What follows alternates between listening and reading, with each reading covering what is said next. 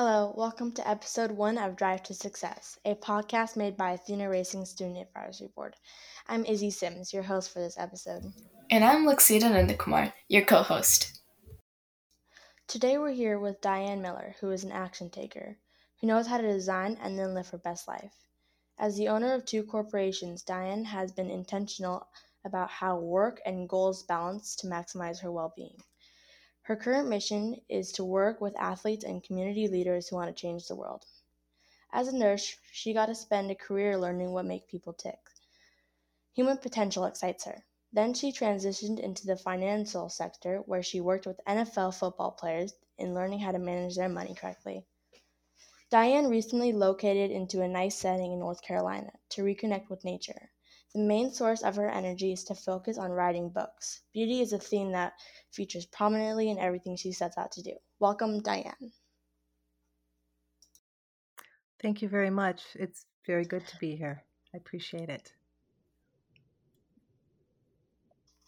Alrighty, let's get started. The first question is, what are your daily habits that make you the successful person that you are today?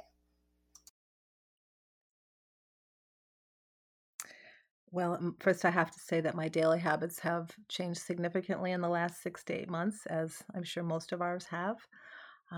I try to start out my day and set the tone for the day. So I actually have a calendar that I look at the evening before to see if there's any sort of to-do items that I need to prioritize for the next day. I start every day with a gratitude list. I just find that sets my mood for the whole day. And so I have a journal next to my bed where every morning I will wake up, and before I even have my coffee or do anything, I write 10 things that I'm thankful for. It can be as basic as, my kids' health, that I have, my favorite muffin in the refrigerator, that I have the day off, that I'm going to go for a walk. And it just sets the tone for the day. And then I'll get up and kind of have my coffee, and it's, now that I'm a business owner, it's really important to keep some structure. I take walks every day. I get out and walk a couple miles, and then I have my to-do list, and that's just basically related to my work, whether it's writing or doing some classes or, whatever. Currently I'm doing some nursing work with COVID. So I think the main thing is starting my day with positive gratitude, and then at nighttime I look over that list again. And that just is a really positive way to start in my day. With that, do you ever have any motivational quotes that also help you be such the positive person that you are today?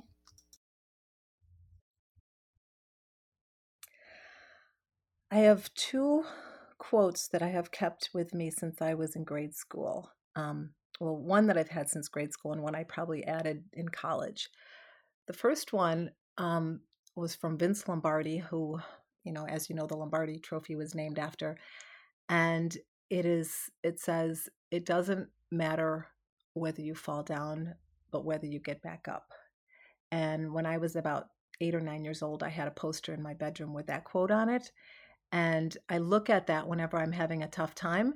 And I realize that no matter how bad things might seem or challenging, you just keep getting back up, even if you don't know why. So that is a quote I have kept with me. It's in my purse. It's always in my wallet. It's in my room. It's just, I've looked at it probably every day since I was in grade school. The other one that really helped me in my career, that I started looking at in probably college and definitely throughout my career, it is, what would you attempt to do if you knew you could not fail? And that has helped me as a mother, as a nurse, as a financial advisor, as a friend, all parts of my life. What would you attempt to do if you knew you could not fail? And that just automatically gets you past all the doubts and the what ifs and the challenges and worrying about what everybody else is going to think. And that has allowed me to take a lot of really cool risks and go after a lot of dreams. Those quotes are so inspirational. If you had to say you were an introvert or an extrovert, what would you say? I was an extreme introvert as a kid. I was the shyest person in my grade school and my high school, probably. In fact, when we had my reunion years later, I was surprised people even knew who I was because I thought I was invisible. I was truly, truly an introvert. And now people think of me as an extrovert because I think I come across confidently. I can speak in front of a room. When you teach classes to NFL players and there's, 50 guys sitting in a room, you have to be confident. But I think, the part of me that still feels a little bit like an introvert is that part that does a lot of reflecting, and I need a lot of quiet alone time, probably more than the average person. So I tend to just go inward a lot, but I think just my confidence over the years, most people would say I'm very much an extrovert. And when I tell them I was extremely shy as a child, the people who know me now don't even believe that. But I was very, very, very shy when I was younger. So you did mention you were a nurse, and I would most definitely know that you probably have a lot of skill sets in the medical field. But what would you recommend to a person who wants to be a nurse? What skill sets would you recommend? The thing I really love about nursing is I apply it to all parts of my life. I do have an active RN license that I have had for over 30 years, and I do keep it active. So I've always stayed involved in nursing. Even when I went into finance and worked with sports, I was a VP of a board of a healthcare company. My most recent job working for someone else was I developed a hospital for including children and adolescents who dealt with drugs and addictions and behavioral health issues. So I keep up my nursing license, and whether it's volunteer work, currently I'm doing some telehealth with COVID, and I'm supervising some staff 800 miles away over the phone because they need some support. But what people don't always understand the difference between medicine and nursing. Medicine treats the disease. Nurses treat the human reaction to the disease, the human response to the disease. So because of that, I feel one of my strengths is really noticing people's reactions to things and how they react, and being really in tune to their needs. Also in nursing, there's a process. I call it a delicious pie. And it's, A is assessment, the D is diagnosis, P is planning, I is implementation, and E is evaluation.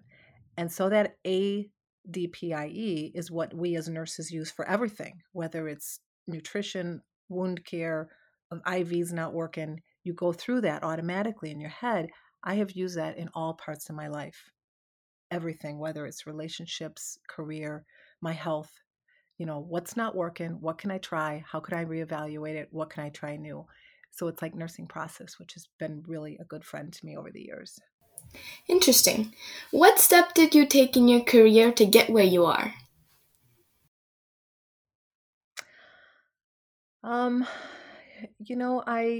I always follow what I call my passion. So if you look at my resume, it looks like I have been all over the place because I have. I started out wanting to be a teacher, and then I love the sciences. That's part of why I really am enjoying being involved in Athena, because there's so much science involved. So I switched to nursing, and then when I did nursing for a while, I liked leadership, so I got into management. And then from there, I had some pretty difficult patient situations, so which is why I focused on helping athletes.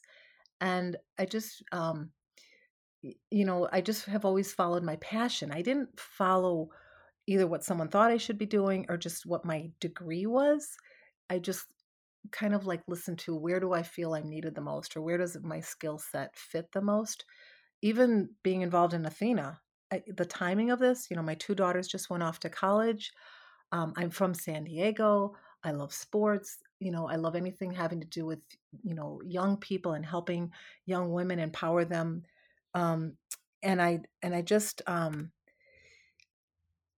think that's my biggest advice to young people is follow your passion, and the experience and the connections and the networking will follow as long as you're following where your heart tells you to go, if that makes sense.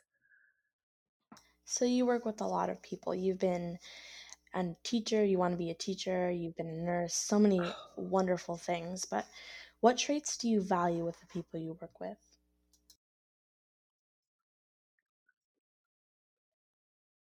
I really value people who are authentic, kind of like you see what you get what you see. I don't do well with people who, you know, are trying too hard, or they're pretending they're somebody they're not. So I really trust people who are authentically them. And I've always, when I was the director of nursing, I told my staff, tell me how it is, you know, be honest, we'll deal with it. I just need to know the truth. And so I like people who are authentic, real. I'm all about integrity. You know, I have a lot of patience when it comes to teaching somebody a new skill, but if they have integrity and they want to do the right thing and they care about people, I think you can work with anybody. But once somebody is not living up to their character or just not being a good person, it doesn't matter what they know. You just don't want to work with them. So integrity, being authentic, you know, just being a good person. That's really important. Yeah, I truly do believe in that too. So what accomplishment are you most proud of in your career?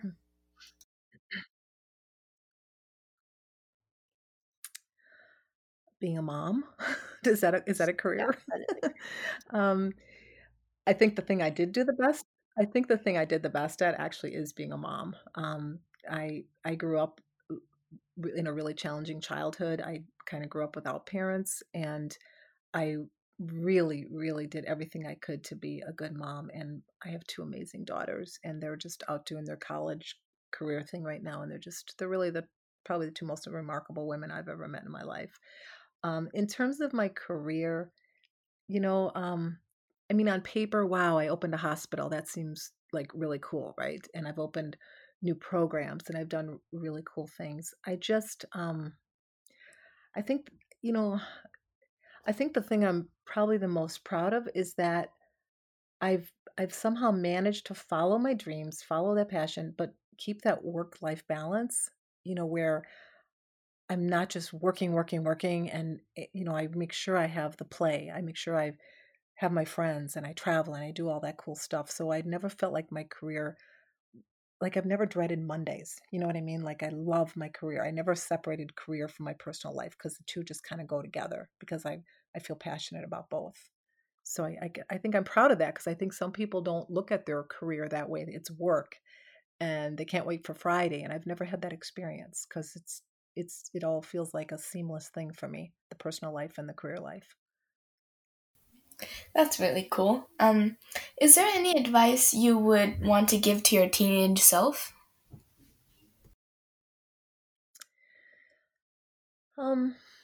Probably save money early. You know, and when I was younger, they didn't teach us about what to do with money and how to save, and now they are starting to, which is good. Because that is, and I think, you know, even for, especially for women, and it's getting better. There was a time where, you know, often the men ran the household, and as we get over time, women are taking charge of their finances. They're, you know, young girls are learning about money, and it is really empowerment. If you can pay your bills and you can have the life you want and do the traveling you want and stuff, that's very empowering. So when I was younger, and that was a long time ago, it was sort of like you just didn't think about it. And then the whole thing was just work harder, make more money, work harder, make more money. And so I would say to the younger me, save 10% of everything you make. And my daughters do that now. If they get $20, they save $2. If they get $100, they save 10 or 20 or whatever. Save a little bit, forget about it, put it aside. And then as you get older, you don't have this anxiety that you have to stay in a job you don't like, or you have to stay in a relationship you don't like, because you have that freedom. And also health, you know, your body is your most important thing. It's really the only thing you own. If you think about it, it's your body. If you own it temporarily, everything else can be taken. So whether it's sleep habits, eating habits, exercise habits, stress release, learn it young. Because if you know, I was bodybuilding, working out in my teens. And that muscle has memory, and you can always go back to it. So your health and financially learning what to do with money, if you can do that early on in teenage years and just keep going, I think that's going to just lay the groundwork for an amazing life. For sure. I see. How did your career unfold and bring you to where you are now? Well, you know, I did have a challenging childhood. I was actually homeless as a teenager, and I applied to a bunch of colleges because I decided I didn't want to be homeless and I wanted to go to school. And I applied to probably 15 schools, and they all told me no, because I did not try very hard in high school. I was very average and just didn't apply myself. And of course, once you're homeless, you really can't.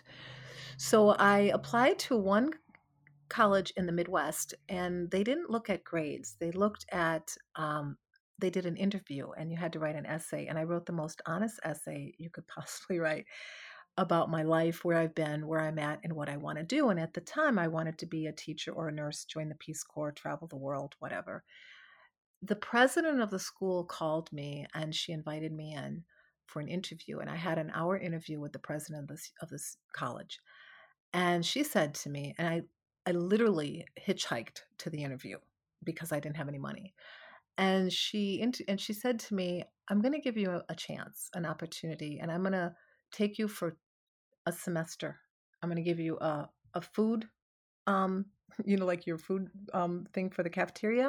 I'm going to put you in the dorms, and I'm going to take care of your tuition. This was a private school for one semester. And all you have to do is prove yourself. And going back to who changed my life, it was her. Her name was Joel Reed. It was her. And she gave me that semester, and I don't even know what happened, but I just put all my heart and soul into that one three-month semester. And they ended up paying my 4 years of college, all my housing, everything, got me off the street. And I graduated top of my class. I was mistress of ceremony. I had honors, and every school that had denied me for undergrad invited me to apply for grad school. Then from there, I felt like if I had the right people in my life and the right support and the right mentors, I could go anywhere. And I've always found the right mentors, always. And even the wrong mentors, you can learn a lot from them, because you can learn what you don't want to do and how you don't want your life to go. But find those people who are mentors that you look up to, that know how to get through challenges, and ask them, can I intern with you? Can I hang out with you? Can you teach me what you did? And that is, I think, how I've gone from nursing to finance to sports to being a great mom, is I've just found those one or two or three people in all areas that I look up to that do it right. And I've stayed real tight with them. And then you kind of get rid of the people who pull you away from that stuff. I don't know if that answers your question. It's finding those people who believe in you, spend time with you, and give you a chance, and then just finding those perfect mentors, which is what I really love about Athena. So speaking of your mentors, who would you call any of them your hero or role model that you think of every day, or once in a while at least? Who would you call?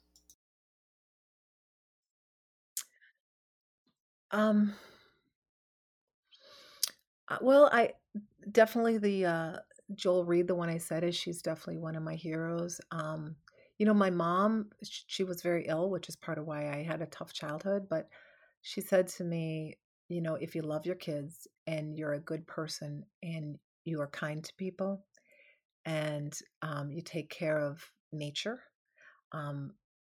that's half the battle. And so, it wouldn't, on the surface, it would look like my mom was my role model, because she really struggled with a lot of illnesses and wasn't there very much when I was growing up. But looking back, she taught me the basics, love people. She also said something that I've read recently from other people that was, if you have a dark cave and things are tough and you have challenges, you don't pull darkness out of a cave, rather you shine light into it. And so my mom was very much about finding the good in everything that was challenging or difficult. And so I probably wouldn't have said this 10 years ago, but I think my mom is actually one of my heroes, and she's gone now, but she's probably one of my heroes and role models, because she taught me some of that really basic stuff. Interesting. Well, thank you, Diane, for coming on our very first episode of Drive to Success. Thank you. Thank you for having me. Thank you for listening to episode 1 of Drive to Success. You can also check out our Athena Racing website at athenaracing.org, as well as our social media, which is on that page. Stay tuned for more episodes and have a wonderful day.